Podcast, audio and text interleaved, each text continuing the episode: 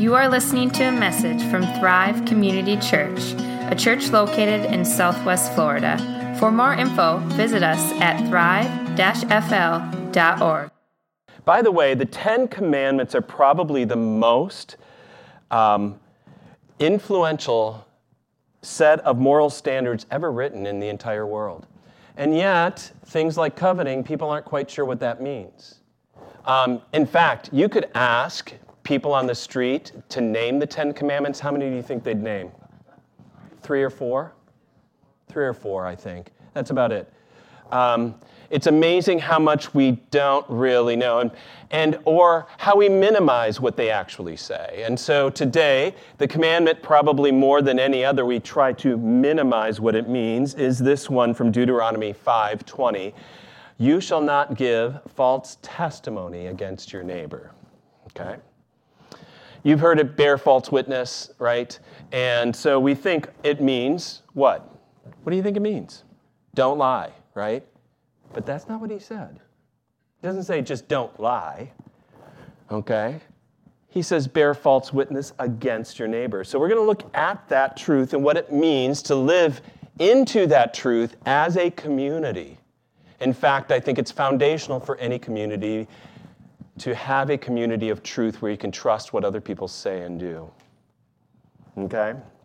So, we're going to be looking today at three points about bearing false witness and how they impact what it means to be a community. And that is what your neighbor actually needs from you, why they need it so much, and how you can be a person of truth. So, what your neighbor needs.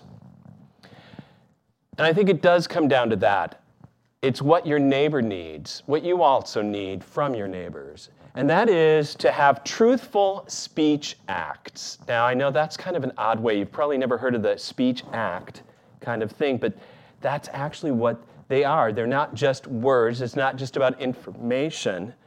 It's fascinating, actually, the word here in Deuteronomy chapter 5, and why I chose Deuteronomy rather than Exodus, where the Ten Commandments are also read, is for this Hebrew word that's used here, just a little difference of a nuance of a Hebrew word than the one that's used in um, Exodus 5. And that word is shaweh. Now, I could have said anything and you wouldn't have known, right?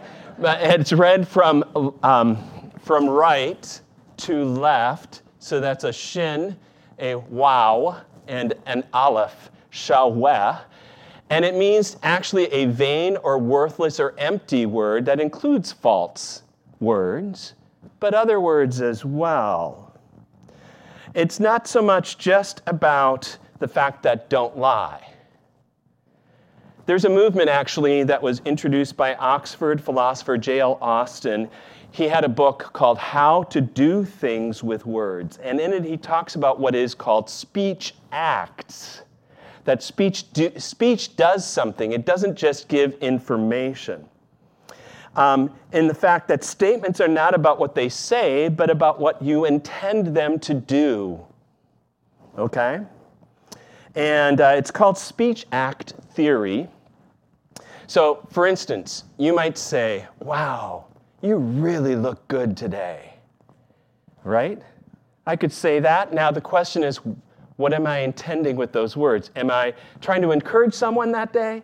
Or am I trying to butter them up and to manipulate them by starting out with those words? Do you understand what I mean?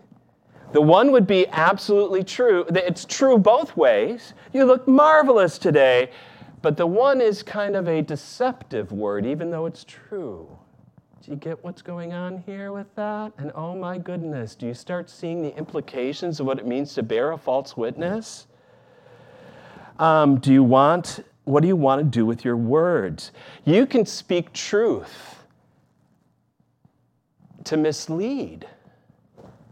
Yeah, by just sharing enough and letting people fill in the blanks their own way. We do that all the time, right? And that does go against this commandment as well. So it's really more about, this commandment is more about what you intend with your words and how they act rather than what they just say.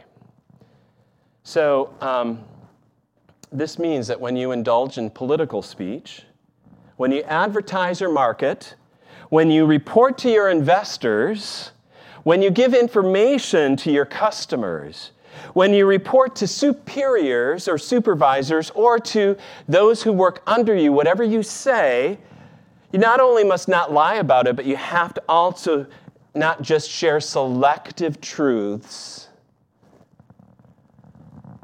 that misrepresent the whole picture. Oh my goodness, now do you get it? Oh, wow, this one's tough.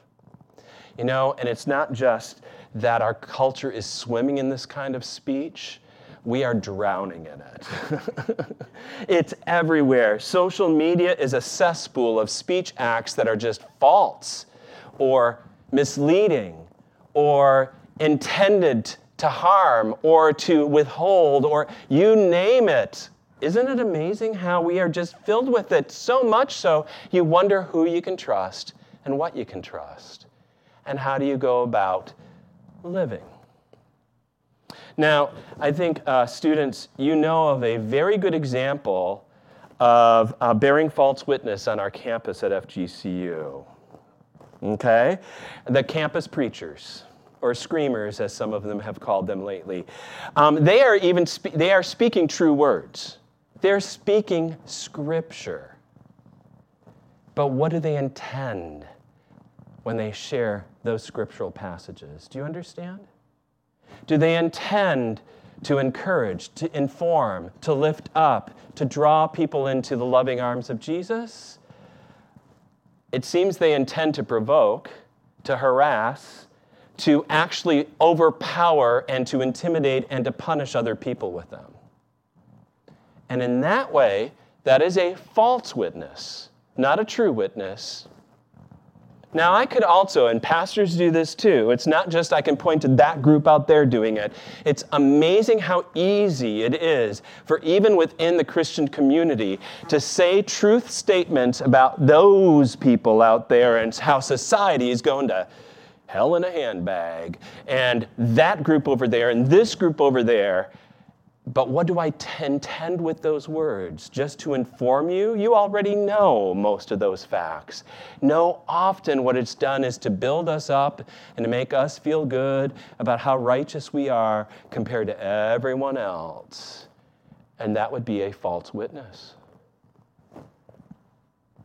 When you speak, don't spin, don't exaggerate, don't withhold truth, don't lie don't be a vain or worthless or false witness. That's what this text is getting at. So that's what your neighbor needs that you would be a true witness, that you would speak truthfully in love. But why do they need it so much? Our second point. Now, I mentioned before, the form of this commandment is a social one. This is not a commandment that is just about you.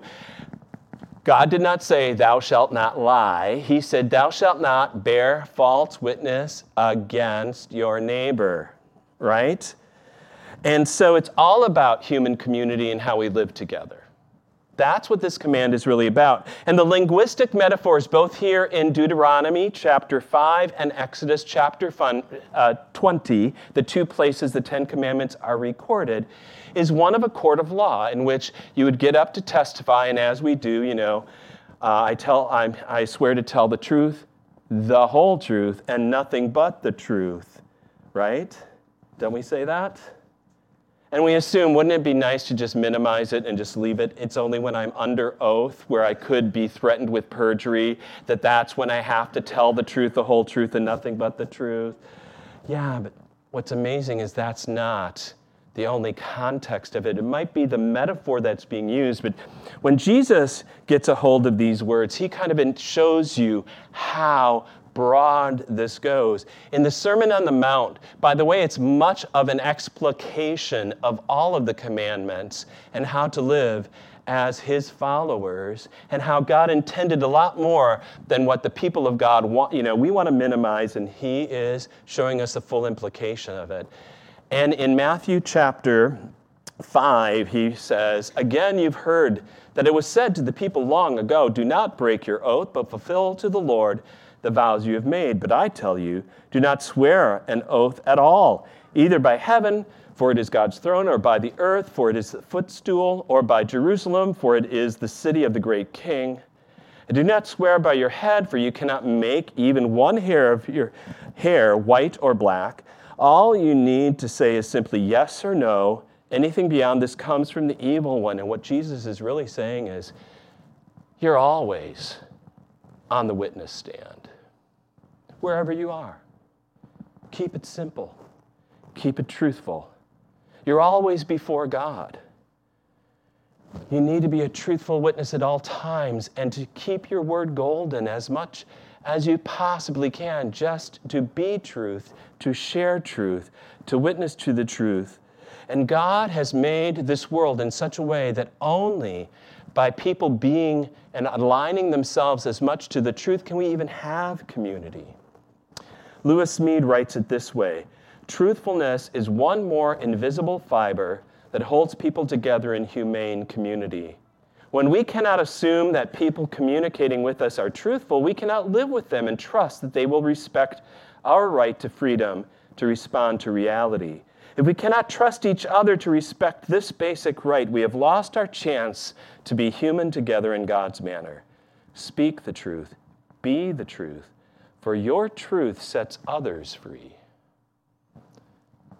It's something worth uh, kind of sitting in for a while, letting what he is saying here kind of guide us. Now, we've seen uh, the opposite of this historically um, when community does really break down. I recall um, just rejoicing in 1989 when the Berlin Wall collapsed, when Eastern Europe was freed in one form or another. I had friends. Um, Rosa and Erhard Paust that had lived in Karl-Marx-Stadt in East Germany that I had visited in 87, two years before that, that were now for the first time able to travel, able to not, they were, they freely shared their faith anyways, with whatever repercussions, but they now had much more alignment in their whole nation with the truth. It finally broke down. The whole lie that was being lived out in Mass. Václav Havel, I don't know if you've heard of him, he was a Czech statesman, author, poet, playwright. He was a dissident during the, the time of Czechoslovakia. And he served as the last president of Czechoslovakia from 1989 until 1992. And then from there, he was the president of the Czech Republic till 2003, a winner of countless prizes for courage, for his promoting of democracy, his insight into our modern culture and all of our malaise. And four years before the Berlin Wall fell in 1985, he wrote a very powerful and truthful piece called The Power of the Powerless. And he describes how the totalitarian state broke down because it's based on lies. And this is what he writes Life in the system is so thoroughly permeated with hypocrisy and lies because the regime is captive to its own lies. It must falsify everything. It falsifies the past, it falsifies the present, and it falsifies the future. It falsifies statistics. It pretends not to possess an omnipotent and unprincipled police apparatus. It pretends to respect human rights. It pretends to persecute no one. It pretends to fear nothing. It pretends to pretend nothing. Individuals need not believe all these mystifications, but they must behave as though they did. They need not accept the lie. It is enough for them to have accepted their life with it and in it. For by this very fact, individuals confirm the system, fulfill the system, make the system, are the system.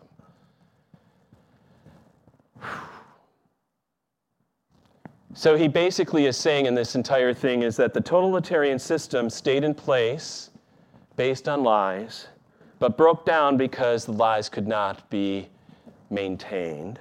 And finally, it all fell because there were people like Havel who finally spoke the truth to power and did not put up with the lies at great cost to himself and at great risk. But it was absolutely important because the system cannot live, community cannot be without truth as its foundation. To tell the truth is to allow people to be free.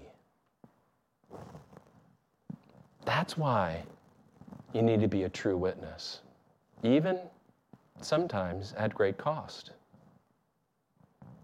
So, how can you become a person of truth? This is probably the most existential, the most poignant of the points, and probably the one I don't want to hear myself. because, like I said, it can be at great cost to speak truth to power. And we have seen how prevalent in our whole society half truths, misleading statements have become. And we've just accepted them. Are we being complicit? We, at least here at Thrive, hopefully the Christian community, can model how to speak the truth to one another in love and to live out truth, the truth of Jesus Christ, in a world that's not filled with too much of it right now. You know, people will try to motivate you to speak the truth in a couple of different ways. Um, any of you uh, have a clue as to, you know, why should you speak the truth? What would people say? It's the right thing, it's the right thing to do. Okay? Beyond that, anything else? You don't want to get caught because it pays to tell the truth. It always works out in the end because lies are really hard to sustain. I think it was that's why uh, Mark Twain said something like, Tell the truth because it's just too hard to keep the lies up because you forget what the lies are and then you get caught finally. But the truth of the matter is, it doesn't always pay to tell the truth. Not always, maybe most of the time. But that's one motivation. The other way to motivate people is to say, You don't want to be like those people over there who lie. You're better than that. But the truth is, I'm not better than that. We're all morally corrupt and broken. The Bible does neither of these. The Bible doesn't tell you that it always pays off when you tell the truth. And the Bible doesn't butter you up and make you better than other people. The gospel's the great leveler, man. We're all equal at the foot of the cross. What's amazing is the way that even the Ten Commandments are set up here, both in uh, Exodus 20 and in Deuteronomy 5, where they're both like repeated or spoken, is God does not say, You're better than those people. And He doesn't say, if you follow these, then everything's going to be good in your life. But instead, this is how he begins the Ten Commandments. In Exodus 5, it says, I am the Lord your God who brought you out of Egypt, out of the land of slavery. In other words, the Ten Commandments don't start with, if you follow these, it'll work out for you. And the Ten Commandments don't say, you're better than those people, and that's why I'm giving these to you. The Ten Commandments start out with what God has done for you and the truth of the matter that you were slaves in Egypt and I rescued you. I loved you. I've chosen you. I've wanted you. I did everything for you. His words and his actions go together to save you.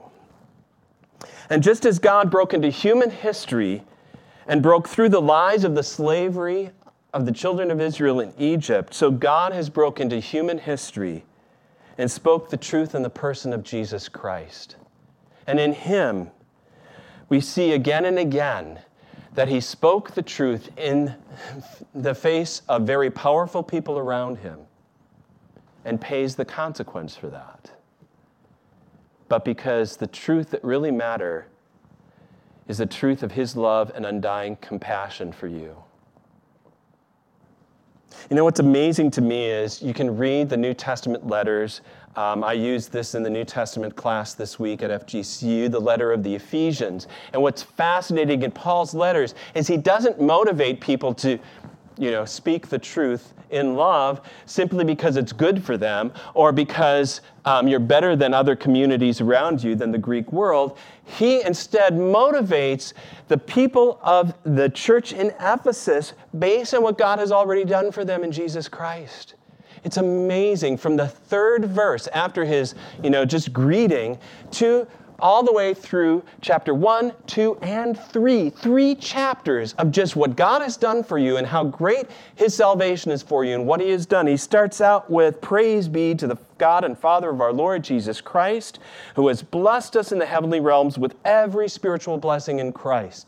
He has chose us in him before the creation of the world to be holy and blameless in his sight. And then he'll go on for two more chapters after this to talk to you and to us about what he has done, how we were dead in our trespasses and sins, and yet he made us alive in Christ Jesus. For by grace you are saved through faith. It is a gift of God, and how he has now united us and broke down the barrier that was between all humanity through his cross, how he has redeemed us, forgiven us, restored us, empowered us, filled us with his spirit.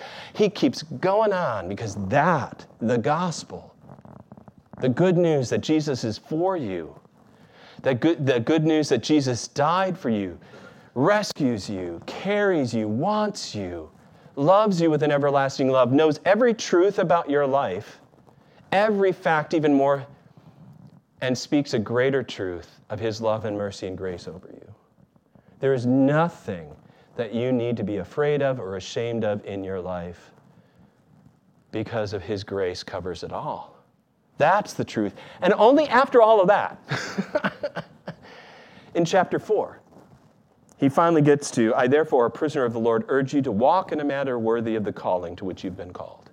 Finally, he starts getting, if you want to say practical, I don't know. That's your response. Walk in a manner worthy. And then, even in that chapter, he'll say, Therefore, having put away falsehood, let us, each one of you, speak the truth for his neighbor, for we are members one of another. We speak the truth because God has made us neighbors.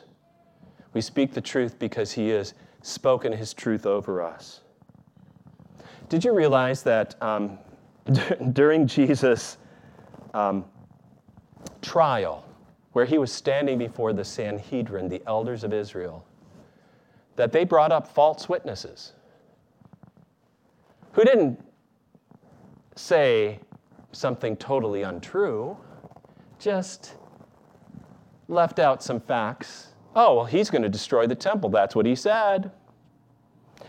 And according to the Gospels, they contradicted each other. They couldn't even get their stories straight ahead of time. But the whole intent of their speech acts, even in speaking what they did, was to destroy him, to get rid of him. And when he stands in front of Pilate, they've changed the story, by the way, by that point in time. No longer are they talking about blasphemy, now they're talking about insurrection. He claims to be a king opposed to Caesar. Oh, that's a new one. And when he, standing before Pilate, who has the power over life and death in front of him, when he could share just a little enough to get off the hook on this matter, saying, well, that's what they're saying, and leave it at that. Or, well, that, the kingdom I'm talking about, he speaks the truth. Yes, I am a king. Not like the ones of this world, but I am still a king. And the moment he says that, he is a dead man walking. The moment he speaks the truth and bears witness to the truth, he will be mocked and spit upon and crucified. And he does that for you. He bears all of the lies of this world and Pilate, the political animal himself, does write down the truth in the three languages of the, of the, that everybody spoke or understood in that day Aramaic, Latin, and Greek. Jesus of Nazareth, King of the Jews. And he dies for that truth. When you are tempted, when I am tempted, to play around with it, the truth in a matter, to withhold, to obfuscate, to speak a partial, to distort, to diminish when it would be to my advantage because it seems like economically I could lose my job or I could lose this opportunity or people might not like me or I could lose popularity. Remember the one who spoke truth on your behalf for you, who stood up to all the powers of this world, both religious, moral, and political and military. It would never let any anything get in the way between you and him. And I think you will have then all the motivation you need to speak truth and to live out truth in love like he has done for us. Jesus says that's when you know the truth, and that truth will set you free. Let's pray. Lord, this day, um, this one's hard. This is it's amazing how distorted this has gotten in our lifetime, Lord, and how easily it is that we, well, we just don't believe anybody anymore, and how that has broken our society in so many ways. And now we just look at people playing power games, Lord, and Lord, make us a people that stand apart, not because we're better than, but because we are just like everyone else. But we want to witness to your kingdom, the kingdom of truth, the kingdom of love that you have shown us through your Son, Jesus Christ. Heavenly Father, make us people of truth who truly, genuinely want what is best for others, that our words and our intentions with our words all align with your gospel and the goodness you have had over our lives. Today, we remember people who are uh, grieving, as um, James has shared at the beginning with uh, with Sharon Gallup's death, but there have been other deaths in our community as well, Lord, and we pray your comfort and peace on all those who grieve. Um, with the hope of your resurrection, Lord, the truth will ring out. Your truth, that trumpet sound at last, and you will raise Sharon and others to life, and we will shine like the stars, shine like you, Lord Jesus, in your glory and goodness, all because you truly do love us. So bring us that comfort and peace this day. Prepare us, Lord, as we um, will hear your truth of your love in the Lord's Supper as you give to us, as you say, This is my body and this is my blood, and that we would receive you we want to receive that truth in the inward parts of our lives, Lord. And we know, Lord, that um, the truth is we have sinned. We have been false. We have been fickle, Lord. We have been manipulative. The truth is that everyone has sinned and fallen short of your glory, O God. But with you, Lord, by your grace, there is forgiveness. We thank you, Lord, for your forgiveness and grace, that you have called us and made us worthy to receive your goodness, your spirit, all that you are. So as we celebrate the Lord's Supper, may that be, um, well, open our hands and our hearts and our lives so that we receive you, Lord Jesus, and are empowered by who you are. We ask, O oh Lord, that you would also bless our tithes and offering this day, that you would uh, not just um, use this financially for this church, but for your mission, your truth and love in this world, that it brings about uh, an alignment in the people's in other people's lives, Lord, for our neighbors' sake, Lord, for our community's sake for, uh, from students and faculty and staff at FGCU to the greater community here in Southwest Florida, Lord, that we would, well, just display your goodness and um, show how others also can come into your kingdom, Lord, that we are no better than anyone else, but your grace is displayed in each one of us, and we thank you for that. So, for all of these things, we lift up to you our lives this day, confident that you hear us for the sake of our Savior, your Son, Jesus. In his name we pray. Amen.